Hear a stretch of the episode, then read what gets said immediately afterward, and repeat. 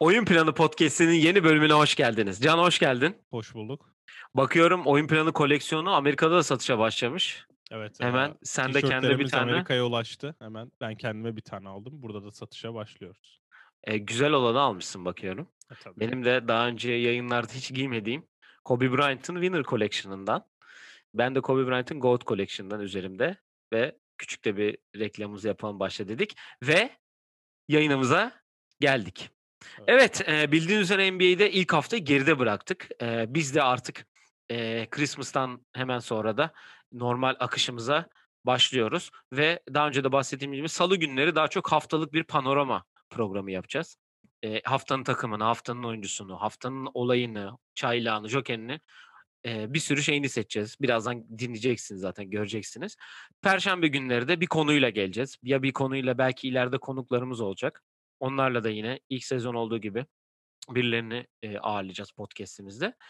E, ve tabii ki haberleri hem salı hem pe- ha- perşembe günleri zaten vereceğiz.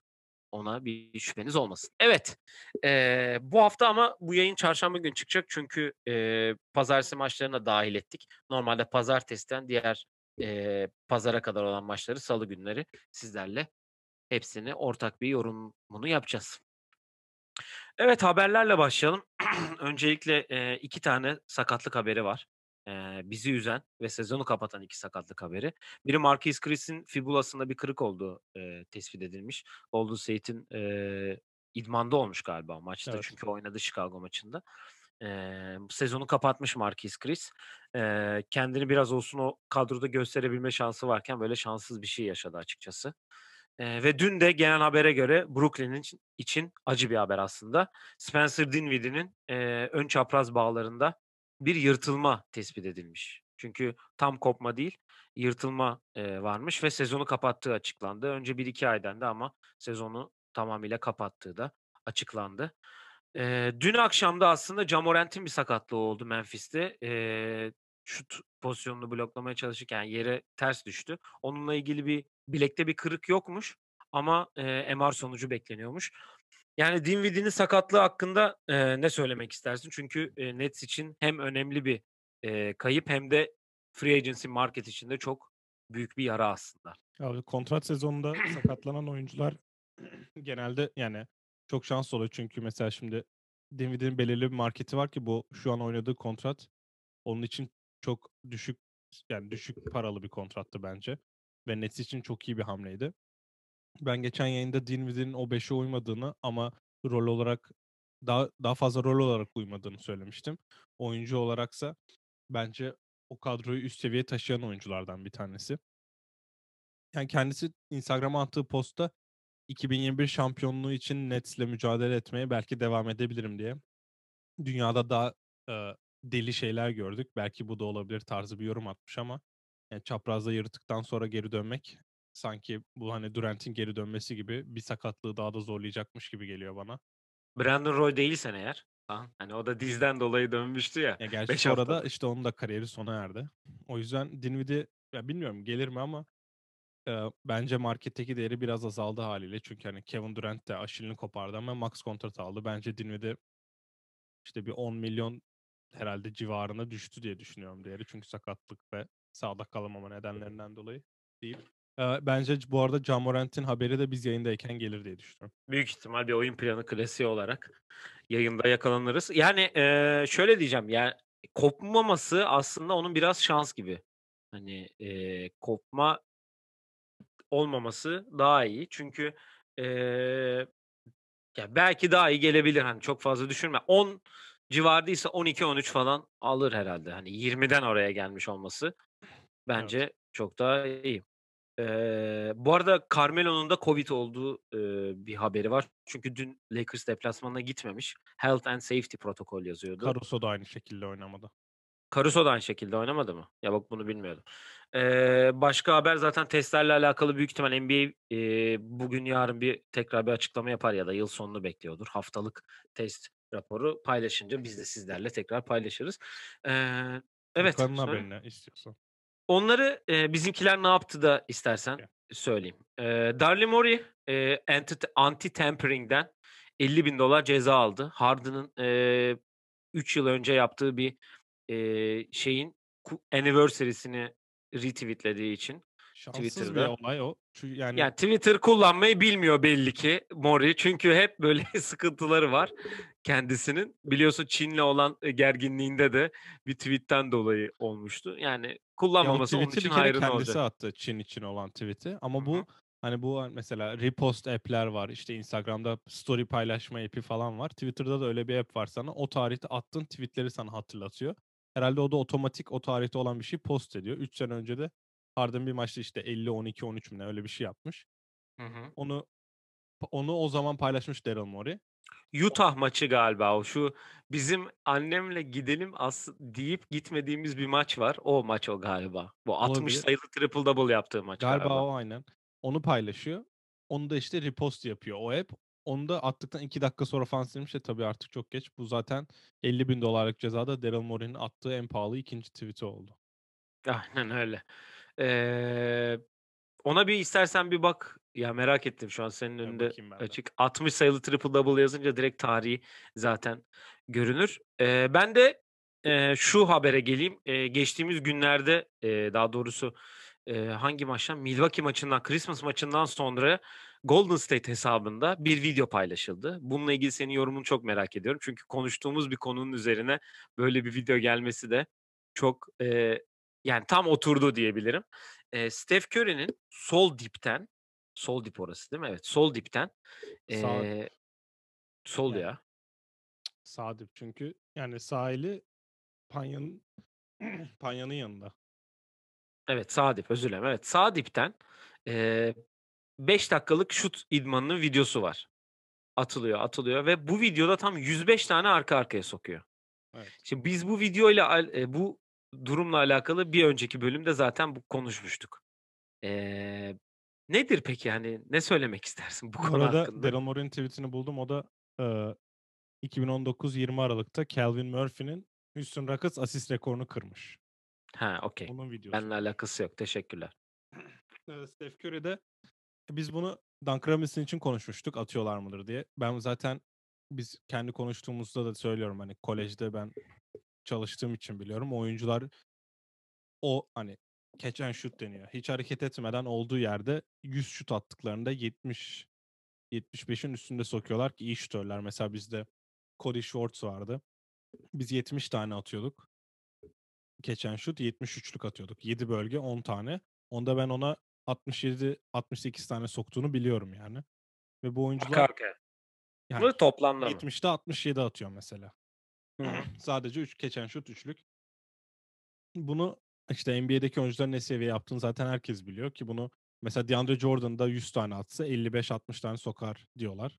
Ben buna inanıyorum ve Steph Curry gibi dünyanın en iyi şutörü olunca da arka arkaya 103 tane sokabiliyorsun. O videoda 103 tane sokuyor sonra 105 atıyor ki Evet. burada en önemli olay bence yani %80'in 85'inin çuf girmesi ve Steph'te dikkat ettiyseniz şut stili hiçbir zaman da değişmiyor. Steve Kerr'ün onunla alakalı choke dediği bir 105 Evet. tane soktu. Choked yani, kaçırdı yani deyip de bir dalga geçtiği Steve bölüm Kerr oluyor. diyebilir ama çünkü NBA tarihinin en yüzdeli üçlük atan oyuncusu kendisi. Bu arada Steph de onu da söyleyelim. Eee, Chicago maçında, eee, en fazla üçlük sokan 3. oyuncu olmuş. Bir, eee, kariyeri boyunca 2500 üçlük olmuş. Onu da hemen dipnot olarak geçelim. Evet, eee, haberlerimiz böyle. Şimdi, eee, panoramamıza gelelim. Haftanın panoramasına. Öncelikle tabii ki, eee, Türk oyuncularımızdan "Bizimkiler ne yaptı?" bölümüyle başlayalım. Eee, "Bizimkiler ne yaptı?" diyeyim. Önce Cedi ile başlayacağım. Çünkü Cleveland gerçekten çok iyi bir başlangıç yaptı sezona. 3'te 3'le başladılar. 3-0'lar şu anda ve Cedi'nin de, eee, 11, 22 ve 14 sayı attığı bir, eee, eee, nasıl diyeyim, Hafta periyot geçi hafta geçirdi. Eee, bench'ten geliyor bu sene. Değişik bir rolü var gibi gözüküyor. Eee, Sexton ve Garland'ın, eee, yanında, eee daha da rahat, yani tam bir rol oyuncusu şeyine girmiş aslında. Bence onun için iyi de olduğunu düşünüyorum ben. Çünkü rol oyuncusu buradan olup da şampiyonluğa gidebilecek takımdaki ya bir rolü benimseyip çok daha iyi oynayabilen bir oyuncu. Efes'te oynadığı dönemde de böyleydi.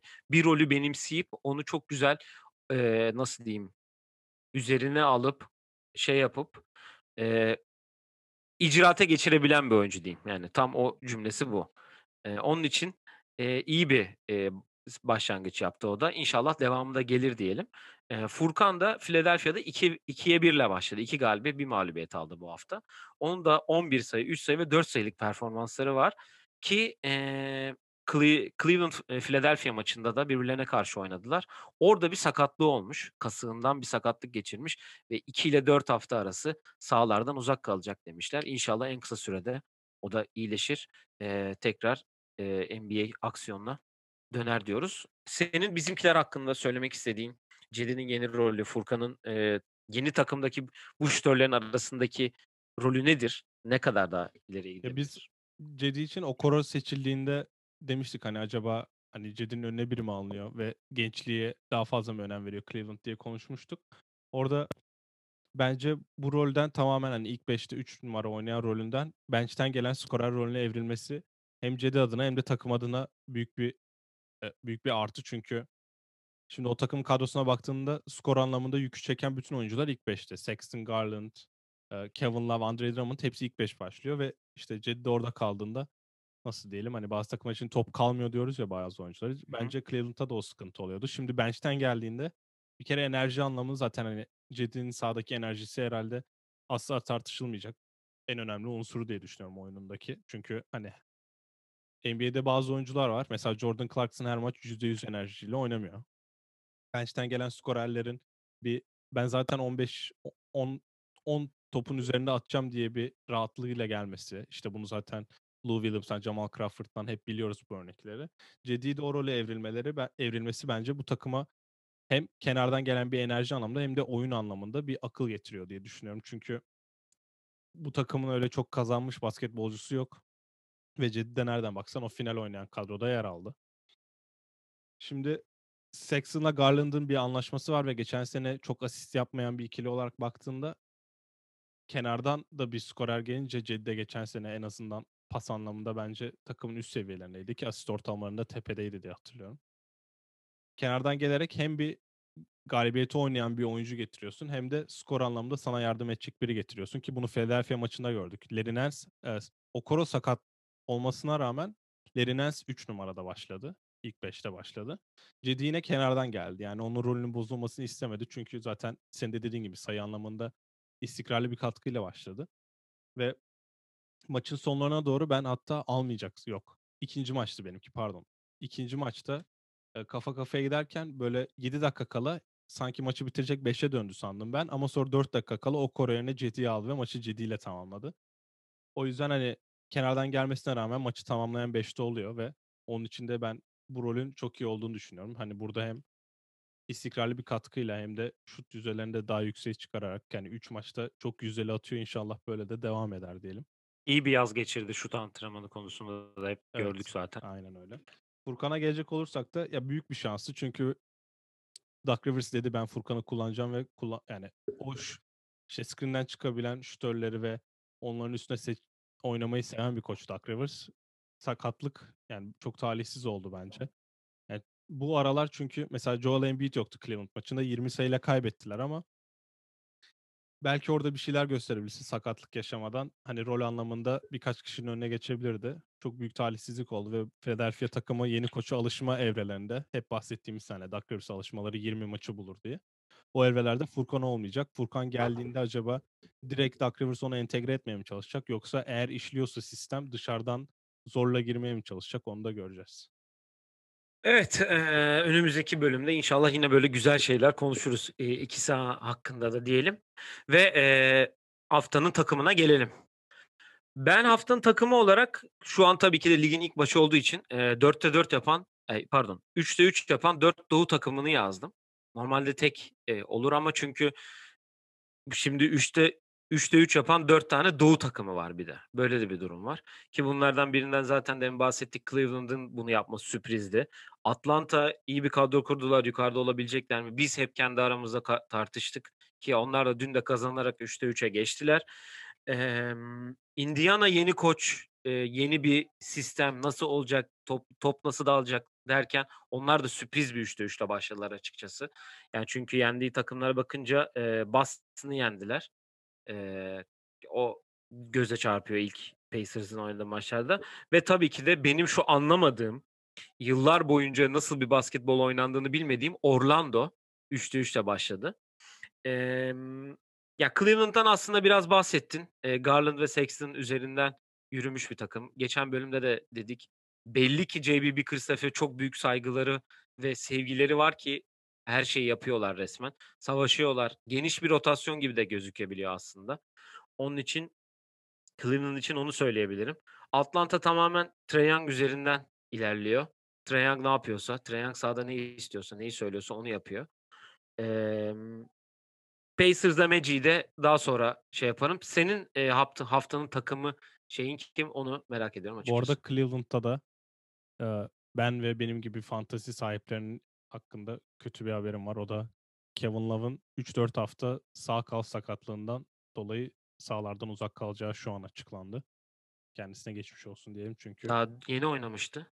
dün sakatlan o da işte Philadelphia maçında sakatlanıp soyunma odasına gitmişti ve, eee, kalf sakatlığı varmış. O yüzden sezon yani 3-4 hafta sahalardan uzak kalacak deyip ben haftanın takımı Orlando Magic'i seçmiştim. Çünkü yani Miami'yi yendiler. 2 kere de Wizards'ı yendiler. Bu bence direkt rakiplerini yendiler. O yüzden ya sürpriz aslında değil çünkü kazandıkları 2 Wizards maçı var evet. Bir, bir tanesinde Westbrook yoktu. Diğeri de 2'ncide yoktu.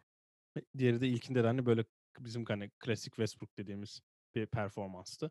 Ama o takım nasıl diyeyim bir bir kişiliğe bürünmüş yani. Bunu Steve Clifford zaten NBA'de en iyi yapan koçlardan bir tanesi bence. O takıma bir kişilik belirliyor. O takım ona uyduğu zaman başarılı oluyor ve istikrarlı oluyor. Yani Orlando'nun kadrosuna kağıtta baksan sen playoff yani mesela Batı'da asla playoff yapar demezsin bence o kadroya. Doğu'da Kesin ama her sene zaten. playoff'a giriyorlar ve oynadıkları oyuncular yani geçen sene bak işte DJ Augustin ilk 5 ya da backup guard olarak kalıyor. İşte atıyorum Vucevic, Fournier. Yani Vucevic'i All-Star yapan bir sistem var. Ki bence Vucevic All-Star olmayı öyle çok hak eden bir oyuncu değil. İstatistiklerinden dolayı All-Star oluyor. Ve Yani, Orlando'nun playoff yapma şeyinden dolayı yani. yani o yetenek seviyesi olarak All-Star olarak gözükmeyebilir ama oyna verdiği performanstan dolayı ve o takımın lideri olduğu için Vucevic All-Star oluyor. O yüzden ben takım olarak Orlando Magic'i yazdım. E, Indiana sonuçta yani ilk dörtte bitirmiş bir takım. 3'te 3 yapması bence şey değil.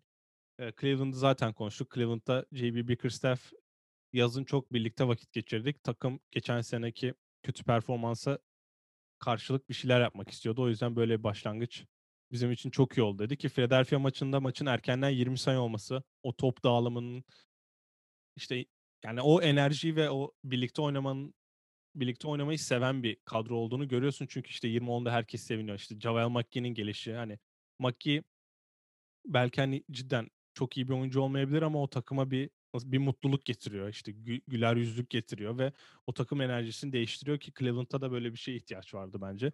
Andre Drummond bile Pistons maçının sonlarında çok net hani savunmada verdiği katkıyla maçı kazandırdı diyebilirim ki uzatmada 9 sayı geri düşen bir takımın maçı kazanması çok zordur. Cleveland ilk maçta da Pistons'a karşı onu yaptı. Atlanta'da Bogdanovic'in rolünü biraz çözemediler. İlk, Belirsiz. e, ilk maç ilk maçta da ikinci yok ilk maç değil. İlk maç zaten ilk devreden 30 sayı olmuştu Chicago'ya karşı. İkinci maç ilk 5 başladı. Çok kötü oynadı. 9'da 1 ile falan oynadı. Sonra ikinci yarıya çıkarken onun yerine Hörter başladı yanlış hatırlamıyorsam. Hı hı. kenardan geldi ve iyi bir katkı verdi. Ee, dün Rondo vardı. Rondo Dün 17 sayı, 5 rebound, 5 asist yapmış bu arada. dün Rondo da ilk kez sahaya çıktı ve e, Trae Young benim kendi fantezi takımımda var. İstatistiklerini yerle bir etti. Rondo üzdü yani bizi. 9'dan 10'dan kaldırıp sokuyor bu arada Rondo. Maça baktım ben biraz. Evet evet biraz Hani bayağı şeyden fırlatıyor yani. biraz rahatlık var Rondo'da o konuda. Yani e, Bogdanovic'in rolünü çözmeden bence o biraz çalkantılı geçecek. Evet Rondo'nun gelişi hani o oynanan basketbolu düzeltiyor biraz ama bence Bogdanovic'ten %100 yararlanmadıkça o takımın geleceği bence çok parlak değil. 3'te 3 başlamak okey ama yani 72 maçlık bir sezon var önümüzde. Yani Atlanta da tabii Cam Reddish de iyi başladı sezona. Dün Capella ilk defa oynadı. Ee, John Collins kontratı alamadı belki ama o da yine de hani ben bu kontratı hak ediyorum performansı yapmaya Ben seni keseceğim orada. Dün e, John Collins'in istatistiği çok iyi değil ama sanırım ben maçı çok izlemedim. E, başlarına baktım bir de Rondo'nun oynadığı bir bölümü izledim. Orada John Collins hakkında herhalde maçın sonlarında bu vücut dilinde bir sıkıntı vardı galiba. Çünkü herkes John Collins'i acaba nereye takas edecekler diye bir yani bir 5-6 tweet gördüm. Ve Atlanta John Collins'ten büyük ihtimalle çıkacak. Hani böyle oynanmaz tarzı birkaç yorum da vardı. Acaba orada bir değişim olacak mı diye merak ediyorum. Takas görebiliriz diyorsun. Çünkü Nerlens Noel'in de yaptığı gibi 4 çarpı 20 tarzı bir kontrata hayır demiş ve ben Max'a yakın bir şey istiyorum demiş. Hı hı. Ve yani öyle bir oyuncu olması Nereye gidebilir ki acaba John Collins? Ya, o John Collins'e şimdi zaten restricted olacak. O Hayır ya sezon içi takaslanabilir onu diyorum. ha, sezon içi takaslanırsa alıcı illa çıkar ama San Antonio değil ben onu söyleyeyim şimdi San Antonio ile ilgili ben Bogdanovic acaba uymazsa San Antonio'ya gider mi diye bir DeRozan'la bir takas hikayesi düşünmüştüm. San Antonio'nun en son yaptığı takas, sezon içinde yaptığı en son takas 2014'teymiş. Ve takas olan oyuncuları söylüyorum. Kadrolarında yer alan Nando De Colo'yu takas edip karşılığında Austin Day'i almışlar. Ondan beri sezon içi takas yapmıyor San Antonio. İkisinin de yolu Türkiye'ye düştü. Hatta Dekolo hala Türkiye'de oynuyor. Yani. Ee, Atlanta'yı geçiyorum o zaman. John Collins olmadı çünkü. Ee, Cleveland'da Javal McGee ile alakalı şunu söyleyeceğim. Nereden baksan 3 kere NBA şampiyonu. Oynadığı iki takım e, Golden ikisi Golden State'le. E, yani Steph gibi, Clay gibi, Draymond gibi orada oturmuş bir sistemde gidip şampiyon oldu. Ortamı gördü. Nasıl şampiyon olur, nasıl şey olur onu gördü. Geçen sene Lakers'da LeBron'la Anthony Davis'i çok birbirine bağlı bir takım diyorduk. Yine orada olması. Tabii ki belli bir yerde bu e, nasıl diyeyim bu mantaliteyi o takıma getirebilir. Yani mantalite anlamında Tristan Thompson'ın bir üst seviyesi hatta 2-3 seviye üst seviyesi olarak bir şey katmış olabilir Cleveland'da ki çok da eğlenceli biri. Vlogları falan var. Hani Evet evet. Bilmiyorum izliyor musunuz? Ee, ama çok güzel vlogları var. Ee, Orlando ile ilgili son defa söyleyeyim. Oyuncuya geçelim. Orlando'da şöyle bir şey var benim anladığım. Bu Orlando'da 5 oyuncu var. Bak direkt ben sana soruyorum. Fultz, Aaron Gordon, Vucevic, ee, Fournier. Ee, Terrence Ross. Evet. Bak 5 oyuncu. Bu 5 oyuncu ne olursa olsun bak maç nasıl olursa olsun ne kadar iyi ne kadar kötü oynasalar da oynasınlar. En kötü 15 sayı atıyorlar. Bak en kötü ve onlar bir türlü 120'yi buluyorlar. Evet. Ya böyle bir sistemde iyi oynasınlar. Hepsi 20'ye çıksın. 3 kişi 26 atsın maçı kazanıyorlar zaten. Evet. Ama en kötüde de 13, 15, 13, 15 falan oralarda geziyorlar ki Fultz da çok iyi bir başladı sezona bu arada. O da değişik olabilir. Evet, e, haftanın oyuncusu seçiminde herhalde ikimiz de aynı tercihe gittik diye düşünüyorum. Ben Sabonis'e gittim. Ben Colin Çünkü- Sexton'ı seçtim. Çok bir şey dememe gerek yok zaten. Evet onu dedim. Ben Sabonis seçme sebebim 24 sayı, 11 rebound, 7 asist ortalama yaptı. Ki bu oynanan 3 maçın ikisinde triple double yok. Birinde triple double yapmış. Diğer ikisinde de 5'er asiste kalmış ki çok iyi bir performans. Yani gerçekten hani Oladipo'nun biraz sahadan çekilip e, kendi buranın sahibi artık benim e, mesajını verdiği 3 maç bu oluyor. E, Sabonis ruhu NBA'ye geri geldi gibi gözüküyor. Ya Sabonis'te triple double yaptı maç tabii 40 sayıyla önde oldukları Chicago maçıydı. Biraz orada istatistik kasma şeyi de vardı ama ben Sabonis'le ilgili başka bir konu hani hem ilk 5'te konuşacağım hem de haftanın jokerinde konuşacağım onu. Ama artık o takım bir numarası olduğunu bence kanıtladı ki baş, yani takımda da kimsenin ben buna e, laf edeceğini de düşünmüyorum. Kesinlikle. Yani Brogdon yine e, o maçta senin bahsettiğin maçta e, Oladipo 22, TJ Warren 23 sayı atıyor. Sonraki Malcolm Brogdon çıkıp 25-5-5 yapıyor. Ha bu arada ben çok affedersin. Buraya e, 3 maçın ikisinde triple double yapmış. Boston'ı yendikleri maçta da triple double yapmış. Evet. Ee, evet, e, Sabonis eğer haftanın oyuncusuysa tabii ki haftanın 5'ine de yazıyoruz onu. Ee, benim kendi haftanın 5'inde tabii ki Sabonis var. Drummond'ı yazdım e, tepeye. Çünkü o da 20 sayı 14.7 rebound ortalamayla oyna, oynadı bu hafta. Brandon Ingram'ı yazdım. Ee, CJ McCollum'u yazdım. Dün akşamki performansından sonra da buraya girmeyi hak ettiğini düşünüyorum. Bir de Trey Young'ı yazdım. Evet. Ben de Trae Young'ı yazdım. Ingram'ı yazdım ki zaten Sabonis ile Ingram haftanın oyuncusu seçildi NBA tarafından. Ha, evet onu da çok affedersin söylemeyi unuttuk. NBA'de haftanın oyuncuları seçildi onlar. Ee, Trae Young, e, Brandon Ingram, Colin Sexton yazdım ben haftanın oyuncusu seçtiğim için. Sabonis yazdım. Bir de ben Kevin Durant'i yazdım. Kevin Durant'i yazmamın nedeni e, iki maçta çok net hani biz Aşil'den dönen oyuncuların nasıl döndüğünü de biliyoruz. Zaten Durant hakkında da Christmas yayınımızda çok konuştuk.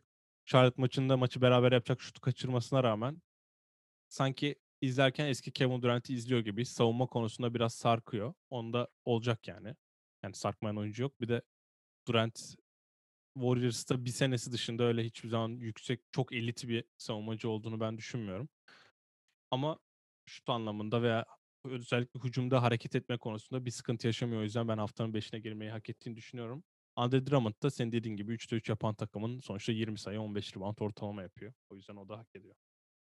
Ee, CJ'yi yazma sebebim bu arada hani o biraz farklı gibi. DeRozan'ı yazmıştım önce ama dün akşamki performansından sonra CJ'yi yazmamak ayıp olur diye düşündüm. Çünkü o da 29 sayı 7 asist ortalamayla oynuyor ki hani asist anlamında kendini bu sene e, çok geliştirmiş bir yönde ki çok iyi bir Houston maçı var. E backup Yani acayip. olunca. Aynen hani o kimi oynatacaklar o o bir numara kim olacak dedin dedin. CJ'in e, artık kolej yıllarına mı gitti biraz Biraz. e, oyun şeyi o hani o fotoğraf vardır ya CJ hep küçücük böyle şeyden. Her hani- şeyi yapan CJ McCollum'a döndü biraz evet. Aynen öyle yani 44 sayı attı Houston'a. Dün e, de yine 12 pe- asistlik bir performansı var. Ben ondan CJ'yi yazdım. E, zaten DeRozan'dan da bahsetmiştik. Ben Kyrie'yi de yazmıştım bu arada ama e, iki maç oynamadılar. O yüzden hani 3 maç oynayan, 4 maç oynayan oyunculara biraz haksızlık olur diye düşündüm açıkçası. E, kısaca haftanın olayına gelelim. Tabii ki haftanın olayı herhalde Dallas'ın Los Angeles Clippers'ı 50 sayı gibi bir farkla e, yenmesi ki devrede de 75 77 İyi. 27 idi sanırım. 77-27 ya da 75-25 gibi bir 50 sayılık farkla e, girdiler ki sonra da 124-73'lük bir fark oldu. Yani maça biraz baktım ben açıkçası. Ee, yani Clippers sokamamış. Yani biraz da o var. Yani girmeyince girmemiş. Ama beni en çok rahatsız eden herhalde Paul George'un Sonra Paul George'un açıklaması oldu. yani en saçma yerde hani bu benim sorumluluğum tarzı. Hani daha önceki yaptığın büyük hatalarda sorumluluk almayıp bunda 50 sayı yedin. Tamam olabilir yani. Sonuçta sezon içinde kötü performans sergileyebilir, sokamayabilirsin ama hani bu e, tabii ki Dallas'ın burada performansına da haksızlık etmeyelim. Çok iyi bir performans sergiledi onlar da. Neden burada olduklarını, neden Dallas'ın yukarıdaki takımlarla adının geçtiğinde göstermiş oldular ki Josh Richardson da Arsenal taraftarıymış. Kendisine Chelsea'yi Arsenal'in yendiği maçı söylediklerinde ya Dallas şampiyon olsa o kadar sevinir herhalde diye düşün gibi görüntüsü vardı. Yani Onu da Paul George'a geçeyim. Paul George'un maçtan sonra yaptığı açıklama biz deplasmandaydık. Değil mi? Evet Hayır deplasmandaydık. içeridelerdi Hayır abi. hayır Denver'da deplasmandaydık. Christmas'ta döndük. Bir sonra e, iki gün sonra cumartesi Christmas kutladık. Pazar geldik çok yorgunluk sabah maçı diyor. Christmas'ta oynayıp sonraki gün e, pazar günü maç yapan yani cuma Christmas oynayıp pazar günü maç yapan New Orleans Pelicans 3 sayıyla maçını kazandı. E, Brooklyn son saniye topunu atamayıp 2 sayıyla kaybetti. Boston'da son saniye topunu atamayıp bir sayıyla kaybetti. Golden State de Christmas'ta oynadı. Milwaukee'den Chicago'ya geçtiler. Bir saatlik araba yolculuğu. Bir sayıyla maçını kazandılar. Yani ha, Milwaukee'de 20 sayıyla kaybetti. Yani illa 50 sayı fark yemek gerekmiyor. Kawhi Leonard'ın olmadığı her maçta böyle olacaksa Kawhi Leonard zaten yılda 15 maç kaçırıyor neredeyse. Ve ya Paul George'un her şeye hani yani hani MVP sezonuna giriyordu. Ben artık cidden sıkıldım çünkü hep başka hep başkasının suçu oluyor. Yani bu takım devreye 75-27 geri gitmek yani em- yani Çok ayıp. hiçbir yerde olmayan bir şey. NBA rekoruymuş zaten. NBA rekoru bir de evet Dallas çok yüzdeli attı da hani Luka çıktı. Luka'nın geçen sene bir bu arada. Luka'nın geçen sene bir tane Golden State maçı var böyle ilk devrede 28-12 mi ne yapmıştı böyle saçma bir maç. Öyle bir performans yok hani inanılmaz bir performans yok rakipten. E, Biraz rezil oldular ki Clippers'ta artık inananların sayısı düşmeye başladı diye görüyorum. Ben de haftanın olayı olarak bunu söyleyecektim. O yüzden istiyorsan haftanın çaylağına geçelim. Çaylak mı önce Joker mi? Çaylağı diyelim. Ben çünkü çok bir şey demeyeceğim çaylak için. Yani ben Aynen. Cole Anthony'yi seçtim. O da Orlando 3'te 3 ve kenardan e, istikrarlı katkı veren bir çaylak. 15'te gitti diye bayağı şaşırmıştık ama zaten North Carolina'da ona oynanan basketbolun ona uymadığını ve hani çift pivotla oynuyorlardı. Şimdi spacing'de görünce çok net oynayacağını söylemiştik. Markel Fultz'un arkasından oyuna girmesi onu tamamen hani Fultz ne yapıyorsa sen de onu yapabilirsine itiyor. Ki bu hani Fizik back- anlamında da çok e, sırıtmıyor yani. backup guard'tan da istediğin hani mesela Da- Denver gibi takımda Monte Morris girdiğinde hani onun rolü farklı oluyor. İşte Jamal Murray bunu yapıyor sen tam tersini yap gibi olabiliyor. Bazı takımlarda da backup guardlar ilk 5 gardı ne yapıyorsa onu yap isteniyor. Colentin de bunu yapıyor ve hani öyle çok şaşalı istatistikleri olmasa da bence katkı anlamında en çok katkı veren çaylaktı bu hafta. Ben Anthony Edwards'ı yazdım. Çünkü e, ona çok eleştirdik biz. Genel anlamda da bir eleştiri oldu. E, Minnesota 2-1 ile başladı. E, 15 sayı, 18 sayı ve 15 sayı. 16 sayı ortalama yapmış 3 maçta. E, şimdi Cat'in de bir sakatlığı var. E, D'Angelo Russell da çok kötü bir 3. maç geçirdi. Kaybettikleri maçta Lakers maçında inanılmaz kötüydü. Anthony Edwards biraz olsun lige biraz daha ısınıyor. E, şunu da söyleyeyim Tyrese'i yazacaktım aslında ama aradaki bir iki sayılık maçı Evet. e, biraz can sıktı. Yoksa onun da istatistikleri gerçekten hani e, Edwards'a yakın sayılarda. 19 sayılık bir e, üçüncü maçı var ki e, şurada ben hemen onu söyleyeyim hatta. E, bu ben not aldım. Edwards hakkında şeyi ekleyeyim.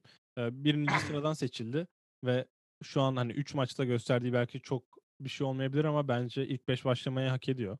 Çünkü o takım hani be- e, nasıl diyeyim? O takım Takımdan bir beklenti yok bu sene zaten. beklenti yok ama çok kötü de olmamaları lazım. Çünkü pikleri Warriors'a gidecek. O yüzden hani galibiyete katkı verebildiği gözüküyor. O yüzden ilk 5'te başlamasında bir sıkıntı görmüyorum. Sonuçta Andrew Wiggins de lige girdiğinde direkt ilk 5 başladı. Ki o günden beri hep ilk 5 oynuyor. O yüzden Anthony Edwards da çıksın oynasın diye düşünüyorum. Ki orada daha D'Angelo Russell sanırım ilk 5 başlamadı. Onu da çok anlamış değilim. Yani Tyrese'in o maçı da bu arada 15 sayı 6 asistlik Phoenix'e kaybettikleri maçta 15 sayısı var. Evet. Eee, yani D'Angelo Russell çok kötü bir maç oynadı bu arada Lakers'a karşı. Yani Lakers Ya çok on kötü ama sene- Lakers çok iyiydi bence bir de orada. Yani tabii öyle de bir durum var. Evet Joker'e gelelim.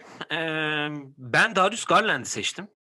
Ee, 19 sayı 8.3 asistlik bir ortalamayla geçmiş ilk 3 maçı ki e, bunlardan bir tanesi e, 21 sayı 5 rebound 12 asistlik bir e, Detroit maçı var. Ee, yani Sexton'la olan uyumları e, gerçekten hani hatta bir isim bulmuşlar onlara. Burada pek söylemek istemiyorum adını ama Önemli değil ya. Sexland deyince bir şey olmaz. Sexland, ha, Sexland olmuş e, Colin Sexton'la ikisine. Ama bu tamamen hani e, Name This Duo diye bir fotoğraflarını koymuşlar. Hani orta açmış, herkes de golü atmış yani onda. Bir sıkıntı olduğunu yani ben söylemek istemedim ama Ya yine de söyleyelim. Christian Wood'un Hardwood olması gibi. O da hani başka Aynen. çekilebiliyor ama o da başka Bir Houston örneği geldi. Bir Evet. Houston örneği geldi. Ben getireceğim ben- üstüne ondan. Sıkıntı yok.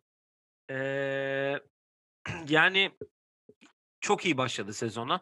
Ee, hani şey biraz olmuş. Hani bir e, normalde guardlarda sayı mı atsın, asist mi yapmalı guard? Hani o ikilem hep yaşanır. İyi bir guard sayı mı atmalı, iyi bir guard asist mi yapmalı? İyi bir guard takım mı yönetmeli?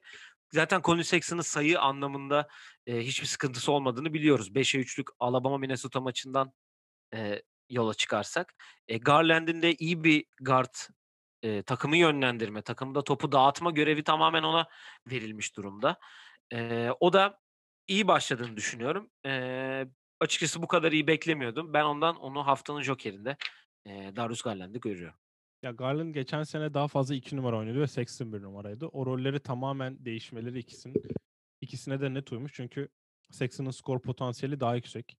Ve geçen sene 4 asist ortalama yapan Garland 59 maçta. Bu sene 3 maçta 8.3 asist başladı. Yani belki 8'de kalmayacak ama bunun ben altının aşağı altına ineceğini zannetmiyorum ki yani bir sezonda 2 asist atmak demek rolünün tamamen değiştiğinin göstergesi. O yüzden Garland Yani 70 maça vurduğun zaman 140 tane daha asist fazla yapmışsın. Aynen öyle. Yani inanılmaz oluyor bence. Ve o takıma da böyle bir playmaker gerekiyor. Deyip ben kendi jokerime geçeceğim. Benim jokerim Nate Bjorkgren. Indiana Pacers'ın yeni koçu. 3'te 3 yapmalarının yanında e, Boston maçında oynanan son sette hani Sabonis bir hani top çıkarana handoff fake yapıp gidip turnike atıyor. Ama benim dikkatimi çeken şey ki o tweet'i de likelamıştım hemen onu da bulayım. Maçtan sonra takımın yaptığı açıklamalar. Bir kere e, bu Nate Bjork'un değiştirdiği en çok olay ki ben onun Nick Nurse'le bağlantısını ve yani ne kadar benzer sistemlere inandığını görmüştüm.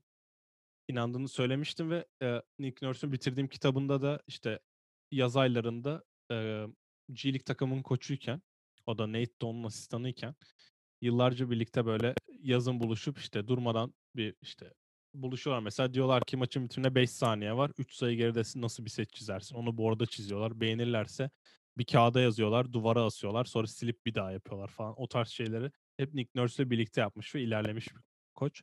Yani maçtan sonra benim Nate Worker'ın seçmem nedeni Indiana Pace'li oyuncuların maçtan sonra yaptığı açıklamalar. Şimdi mesela Sabonis'im var. Bizim koçumuz işte he's a genius demiş mesela o bir dahi diyor. Sonra e, Malcolm Brogdon aynı şekilde koç maçtan sonra inanılmaz bir set çizdi. Çünkü bu seti bizim oynayacağımız söyledi ama sadece son son saniyede oynamamız gerektiğini bize molada söyledi. Sonra Doug McDermott maçtan sonra diyor koçun bize molalarda çizdiği setler ve idmanda yaptırdığı şeyler inanılmaz diyor. Malcolm Brogdon biz yıllardır devre arasında e, bir değişiklik yapmıyorduk, adjustment yapmıyorduk ama şimdi koç geldi ve her şeyi değiştirdi ve o yüzden 3. periyotları çok iyi oynuyoruz diyor. Yani oynayan 5 oynayan 5 kişi hatta 4 kişi yani Miles da birkaç açıklaması var. Hepsi koçu övüyor maçtan sonra ve neleri farklı yaptığını ve bu kazanmada neye yol açtığını söylüyor. O yüzden Nate Bjorkgren'i seçtim ve Nate McMillan'a da biraz da nasıl diyeyim biraz da laf sokmuşlar demek gerekiyor burada. Yani Indiana'yı zaten Sabonis'te de konuştuk. Haftanın takımında da konuştuk. Eee, topu iyi paylaştırıyor. Eee, Sabonis gibi, Oladipo gibi, TJ Warren gibi, Malcolm Brogdon gibi, Doug McDermott dedi, Miles Turner yani bu saydığın isimler aslında topla daha fazla haşır neşir olabilecek oyuncular. Eee, sonraki maçları bu akşam Boston'la oynayacak Indiana. Orada görmek gerekecek Tekrar. aslında tekrar. Hani evet ilk maç eee, eee, biraz böyle son saniye topuyla geçti. Hani Sabonis'in triple double'ı, eee, Brogdon'un 25-5'lik 25-5-5'lik performansı. Eee, o maçta göreceğiz. Sonra da Cleveland'la oynayacaklar perşembe günü. Cleveland oraya gelmeden New York'ta oynayacak. Aslında tepe için çok iyi bir maç olacak. Perşembe akşamı Indiana'da oynanacak maç. Onu da hatırlatalım. Yani Nick Nurse e, ekolünden gelen diyeceğim. Çünkü beraber çalışmışlar. Beraber bir sürü şey. Beraber Nurse koçluk ağacı. yani koçluk ağacının ilk meyvesi hatta diyebiliriz kendisi için. Evet. Eee, beraber G League şampiyonu, beraber NBA şampiyonu olmak tabii ki de bir sürü şeyi beraber yapmış, beraber öğrenmiş oluyorsunuz. Indiana eee, doğuda kendini yani Philadelphia'nın üstüne belki attı. Hani Doug Rivers'ın 20 maçından sonra bir daha bunu seninle konuşuruz zaten ama ilk görünüşte biraz o yukarıya attı gibi gözüküyor. Evet. E, evet, eee, istersen haftanın performansına gelelim. Yani istatistiksel olarak haftanın performansı. Ben 2 tane performanstayım. İ ilkini söylemeyeceğim. Çünkü, eee, söylemek istemiyorum. Ben söyleyeyim senin yerine. Çünkü ben o direkt haftanın performansı onu seçtim. Ne kadar strip kulüp gezerse gezsin bu adam sahaya çıkıp 44 sayı 17 asistini yürüyerek de yapıyor. Ve CJ McCollum'u da yazdım. Çünkü o da 44 sayı 8 asist. 30'da 17 sayıcı isabeti. 16'da 9 üçlük isabetiyle maçı kazandırdı. James Harden da göbekli haliyle bizim daha çok hani Sergen Yalçın'dan alışmış olduğumuz özellikle Etimesgut Spor'daydı sanırım. O fiziğiyle ha, ve o, o fiziğiyle çıkıp yine 16 tane serbest atış kullanarak 44 sayı 17 asist yaptı ki 17 asistin yine hani bizim bildiğimiz James Harden basketbol sadece sağdaki arkadaşımızın fiziği biraz daha büyük ve saçları daha çirkin. O yüzden Evet, saçlar bayağı kötü bu arada ya. Evet, bu hani NBA'de çok maça çıkmamış 3 tane oyuncuyla birlikte hatta hiç maça çıkmayan 3 oyuncu var sanırım kadroda. Onlarla birlikte Portland'a karşı bir mücadele sergiledi. Dün kötü kaybettiler ama takım yavaş yavaş yani ben Perşembe günü geri dönüyor bu arada. Evet, Ya herkes Covid. perşembe geri dönüyor. Ben e, nasıl diyeyim? Hani Harden'da şey olmayacağını söylemişken biz çok eleştirdik cidden hani sen bayağı eleştirdin zaten. Hani sahaya çıkıp onu söyle yani sahaya çıkıp satmayacağını biliyorduk. Çünkü sahaya Kesin. çıkınca bu adam yapıyor ve Çünkü bu oyunu seviyor. E, yani aynen o diyor ki ben sadece oynamak istiyorum diyor. Yani sen Harden'a hiçbir idmana gelmez. Gel 82 maçta oyna, 72 maçta oyna desen o gelecek yine hiçbir şey yapmadan triple double ortalama yapabilecek bir yetenekte ve kapasitesi de var. Ama hani onun dışındaki şeyleri yapmayınca böyle göze de çarpıyor ki öyle bence çok göze çarpmak isteyen bir oyuncu da değil. Yani insanların çok insanların onu çok konuşmasını sevmeyen bir oyuncu bence. Bence de. E, Silas'ın Bizi hücumu- dinlemesin kesinlikle. Evet. Silas'ın hücumuna da biraz yani ben uydu demeyeceğim çünkü hala getirip ilk topta 30 dribbling yapıp step back attığı pozisyonlar da var. Silas ona tabii ki göz yumacak. Ama onun dışında o takım hareketliliği ve spacing'i biraz da yani nasıl diyeyim Silas'ınkine hani başkaları uysa bile Harden ona da entegre olup çok rahat bir performans sergileyebiliyor deyip sana bırakıyorum performans. Tabii e, Christian Wood'un da olması bu ka- tarafta çok iyi oluyor. Çünkü o da dün 23 sayı atmış. Onun dışında ilk maçta da 31 sayı 13 asist, 13 reboundluk bir performansı var. yani Devrede Portland'da. yaptı bu arada hepsini onlar. Yani Yani da şöyle 20 diyeyim son devrede. topta PJ Tucker gelmese içeri son topta kaybetti Portland'da yani. O, Tabii. öyle de bir durum var. Yani dediklerinde haklısın diyeceğim. Bu böyle ama bizim eleştirdiğimiz konular başka. Benim eleştirdiğim konular başka. Çünkü şuradan e, bir örnek vereyim. E, dün NFL'de yaşandı. Washington futbol takımının geçen sene 15. sıradan büyük umutlarla geleceğimiz bizim de draft ettiği Dwayne Haskins'in de bir strip club'da fotoğrafları, videoları çıktı. Covid protokolünü e, yani ihlal ettiği için bir ceza aldı. Ve üstüne dün akşam tamamen kadrodan kesildi yani. Hani bu NFL'de çok daha rahat yapılabilen bir şey aslında. Çok iyi oyuncular Garanti çok rahat yaptı kesil da. çok rahat kesilip şey yapabiliyorlar ama NBA'de çok rahat olabilecek bir şey değil. Hani ondaki şeyi ben basketboluna yeteneğine asla bir lafım yok. Bunu zaten o zaman da söylemiştim ama eee, saygı anlamında hani o saygı da görmek istiyor. O saygı görmediği zaman etrafındakilere de saygı göstermiyor. Öyle bir durumu var diyelim. Benim performansıma gelelim. Ben Lonzo'nun New Orleans Pelicans'ın eee, San Antonio'yu yendiği maçtaki 16 sayı, 8 rebound, 5 asist, 5 top çalmalık bir performansı var. Biz hafif bir Andrei Kirilenko hani 5 5 5 5 Evet. yapardı o da. 4 kategoride 5. Onu katacağım. Çünkü em, sahanın içindeki e, etkile, etkisinden, onun gelişiminden bahsetmiştik. Şut anlamında e, gelişiminden de bahsetmiştik onunla alakalı. E, onu o gözüme çarptı ve ama tabii ki dün akşamki Jokic performansını da 18 asistlik e, es geçmeyelim. O da Jokic'e haksızlık olmasın. Yani Denver'da birileri artık oynasın ki bu adamla maç kazansın. Çünkü her şeyi bu adam yapamaz. Sayıyı da attırmayalım dedi Silas. Bu sefer asist yaptı adam. Yani, Yani- aynen. O Christmas maçına cidden çok yalnız kaldı ki. Yani Jamal Murray dün biraz toparladı ve rahat bir galibiyete ulaştılar ama yani yok için böyle performansları evet hani önceki senelerde istikrarlı belki olmuyordu ama şimdi yok hiç zaten Fiziksel triple- olarak çok, çok iyi gözüküyor. ya onu zaten hep söyledik ama şimdi şey de olmaması lazım. Yani yok hiç zaten triple double yapıyor. Biz de yanında oynayalıma gelip öyle kolay maç kaybetmemek gerekiyor diye düşünüyorum Denver adına. Lonzo'nun performansı. E Lonzo zaten hani şutundan falan çok bahsettik. O takımda roller tamamen evrildi. Ben Brandon Ingram'ı da JJ Redick podcast'inde dinledim. Orada diyor ki hani ben sadece sayı atmak değil hani nasıl diyeyim triple double yapan yapmak için oynayan bir oyuncu gibi oynamak istiyorum. Hani ben asist yaptığına daha mutluyum ve arkadaşlarımın yavaş yavaş nerede top almak istediğini, hangi açılarda şut atmak istediklerini, screen'den çıkışlarda nereye çıkmalı çıkmak istediklerini falan çözmeye başladım. Yavaş yavaş da daha fazla playmaker olmaya başlıyorum ve bu benim daha fazla hoşuma gidiyor diye bir açıklaması vardı. E, Mesaj Lonzo'yla vermiş birlikte- orada. Aynen Lonzo ile birlikte de bu iki, o ikisi o rolü aldığında Zion'ın işi, işte J.J. Redick'in işi, Steven Adams'ın işi çok daha kolaylaşıyor ki e, bu takımın en yüksek yüzdeli atan oyuncuları sanırım Steven Adams ve Zion olması lazım. Bunun en büyük nedenleri de e, Lonzo Ball yani. Tabii ki. Josh Hart da çok iyi performans gösteriyor. bu. Yani Garland'den başka haftanın Joker'i adayım Josh Hart'tı. O da dün geçen double double yapmış hatta reboundla beraber. O gün eee, şey maçında da bahsettim ben. Miami Christmas maçında da çok iyi bir katkı vermiş bench'ten. O da evleniyormuş. Tebrik ederim buradan oyun planı ailesi olarak. evet. evet son olarak da haftanın hayal kırıklığına gelelim. Ben Toronto'yu yazdım. Yani 0-2'ler. Ben de Toronto Hani- ve Chicago. Hani Bulls yazdım. hiçbir yani Chicago'nun e, bir şanssız e, Golden State son topu var. Eee, Steph'i kayınbiraderi kurtardı Damian Lee. Hani bir şeyler var ama maç kazanamıyor Chicago. Öyle bir durum var. Çünkü baktığın zaman, eee, istatistik anlamında herkes atıyor. Ya yani Golden State maçında Lavin 23 sayı atmış. Wendell Carter 22-13. Markkanen 23 sayı atmış. Yine kaybetmişler.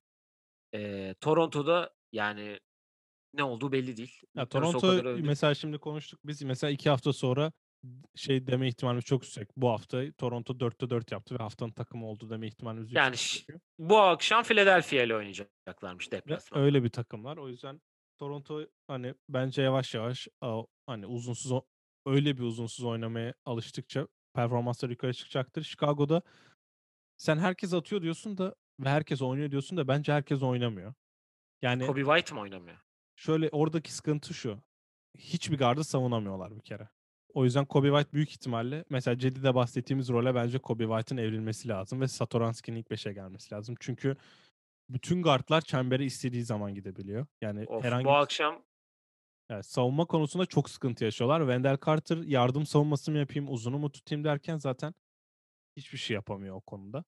Yani Billy Donovan evet bir sistem getirecek ve biz hani daha derli toplu bir basketbol oynayacak dedik ama savunma konusunu üste çekmezlerse her maç zaten 120 sayı ya yakın bir şey yerler ki Warriors'a karşı da Steph Curry tutacaksın. 129 sayı Aynen yediler. yani Steph Curry tuttular ki yani tutmuş halleri diyelim ona da. Yani 36-9 yaptı o da. o, o ben o maçı kazanacaklar sandım ki öndelerdi. En sonunda Warriors'ın hani comeback yapmasına izin verdiler ama savunma konusunda o sıkıntıları çözmeden işler zor ki ben zaten her yerde de Satoranski'nin ilk 5'e geçmesi gerektiğini görüyorum. Çünkü Kobe White'ta o şey yok. Mesela bir pozisyon var. Mesela Zach Lavin üçlük sokmuş. Sonraki pozisyon rebound alıyorlar. Rakip kaçırıyor. Kobe White mesela pen, e, penetre ediyor tepeden. Pick and roll üzeri. Zach Lavin köşede bomboş. Onun adamı devrilene yardıma gelmiş. Mesela Kobe White o pası görmüyor. Boş pası görmüyor. Kendisi bitiriyor. Satoranski'nin aynı pozisyonda asist yaptığı görseller paylaşılmaya başladı falan. O Satoranski'nin ajandası deniyor burada. Hani Satoranski ajandası işlemeye başladı. Bugün olmazsa da yakın zamanda ben Kobe White'ın 6. adam rolüne evrileceğini düşünüyorum ki en mantıklısı da o gibi geliyor. Bu hafta iki kere Washington'la oynayacaklar. Washington'da kötü başladı. Bir tanesine back to back mi? Hayır, arada bir boşluk var. O, o zaman Westbrook ikisinde de oynarsa oho Westbrook'la Bradley Beal için e, şey maçı olur.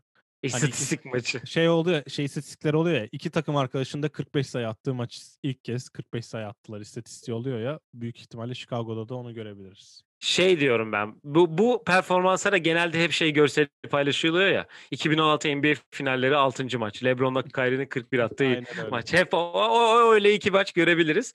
Ee, Toronto'da sayı atabilecek adam bulduktan sonra maç kazanacaklardır. Onlar da Philadelphia ile oynayacaklar. Ee, sonra Cuma günü New York'la oynayacaklar. Benim son bir Evet. hayal kırıklığım Jason Tatum'un 3 maçta 4 kere serbest atış çizgisine gelmesi. O da ilk iki maçta hiç gelmemişti. Indiana maçında 4 kere geldi. Brad Stevens galiba hakemler çalmıyor tarzı bir açıklaması vardı yanlış hatırlamıyorsam ama Jason Tatum da çok e, pull-up'ı üstüne oynuyor ve Sidestep'e çalışmış bu yaz. Belli oldu o. evet yani çünkü e, sadece Indiana- sidestep atıyor. Indiana maçında da aynısını denedi ve girmedi bu sefer Panyalı girmeyen Panya yardım oldu. etmedi. Ve Bir de ben- acaba hem Adebayo'dan korkuyor olabilir mi acaba? Rüyalarını süslüyor olabilir mi? Ya çembere gidip hani foul aldırmak cidden çok zor değil. Çünkü Trae Young maç başına 15 foul atıyor galiba. Hani Toronto'dan daha fazla foul attığına eminim. E, James Harden da 16 atabiliyor. Yani serbest atış atmak süperstarlar için zor bir olay değil. Özellikle Jason Tatum da bence o bence o saygıyı kazandı NBA'de. İstese ben 7-8 foul atabileceğini düşünüyorum. Tabii ki de. Yani sonuçta kendi bir All-Star olmuş bir oyuncu. Evet. evet. Hakemlerin ona bir bakış e, açısı, bir bakış şeyi oluyor genelde yani ne kadar yok deseler bile. Ee, O reputasyon evet, olayını da şöyle söyleyeyim. Mehmet Okur'un sanırım bir röportajda söylemişti ya da bir yerde bir yazıda okumuştum. Mehmet Okur çaylakken bir oyuna sonradan girip foul istiyor. Foul bekliyor. Ee, hakeme dönüyor işte foul yaptılar niye çalmıyorsun tarzı bir şey diyor. Hakem de scoreboard'a bakıyor diyor ki çaylak daha yeni girdin oyuna. Sıfır sayı bir rebound'un var. İstiyorsan düdüğü de çalmayayım tarzı bir yorumu oluyor. Yani NBA'de de böyle şeyler oluyor. O yüzden Tatum çok rahattı. Çizgiye istese gelir gibime geliyor benim. evet var mı eklemek istediğin herhangi bir şey? Yok.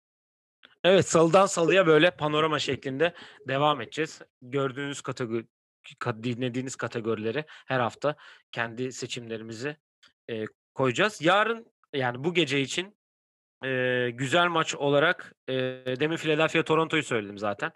Onu söyleyebiliriz. Eee, Phoenix New Orleans var. Güzel maç. Eee, aynı zamanda bakıyorum Milwaukee, Miami Indiana var. Boston. Indiana Boston, Milwaukee Miami. Çok güzel maçlar var. Yani haftada bazı maçlar, bazı günler çok maç, bazı günler az maç var. Biz de salıdan salıya sizlerle burada olacağız. Eee, bu perşembe günü zaten yılbaşı. Hani onun, eee, kararını henüz vermedik. Yapacak mıyız, yapmayacak mıyız yılbaşı yayını? Yani Eee, maçlar bilmiyorum. devam ediyor. O yüzden karar veririz. Evet. Yani sonuçta perşembe günü bir şey. Ha, neyse bunu yayından sonra biz konuşuruz. Evet. Eğer yapamazsak da bu zorlu geçen, y yılı geride bıraktık.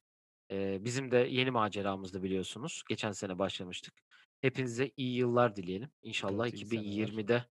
2020'de 21 daha iyi geçer, İnşallah. eee, diyelim. Kayıpsız geçerse bu sene çünkü kayıpların en büyüğünü belki de yaşadık. Eee, onun için. Evet efendim. Et Oyun Planı Pod Twitter, Instagram, Facebook, YouTube, Spotify her yerden bizleri takip edebilirsiniz. Tişörtlerimizi şöyle gösterelim. Tişörtlerimizi sipariş verebilirsiniz. Eee hoşça kalın. Hoşça kal.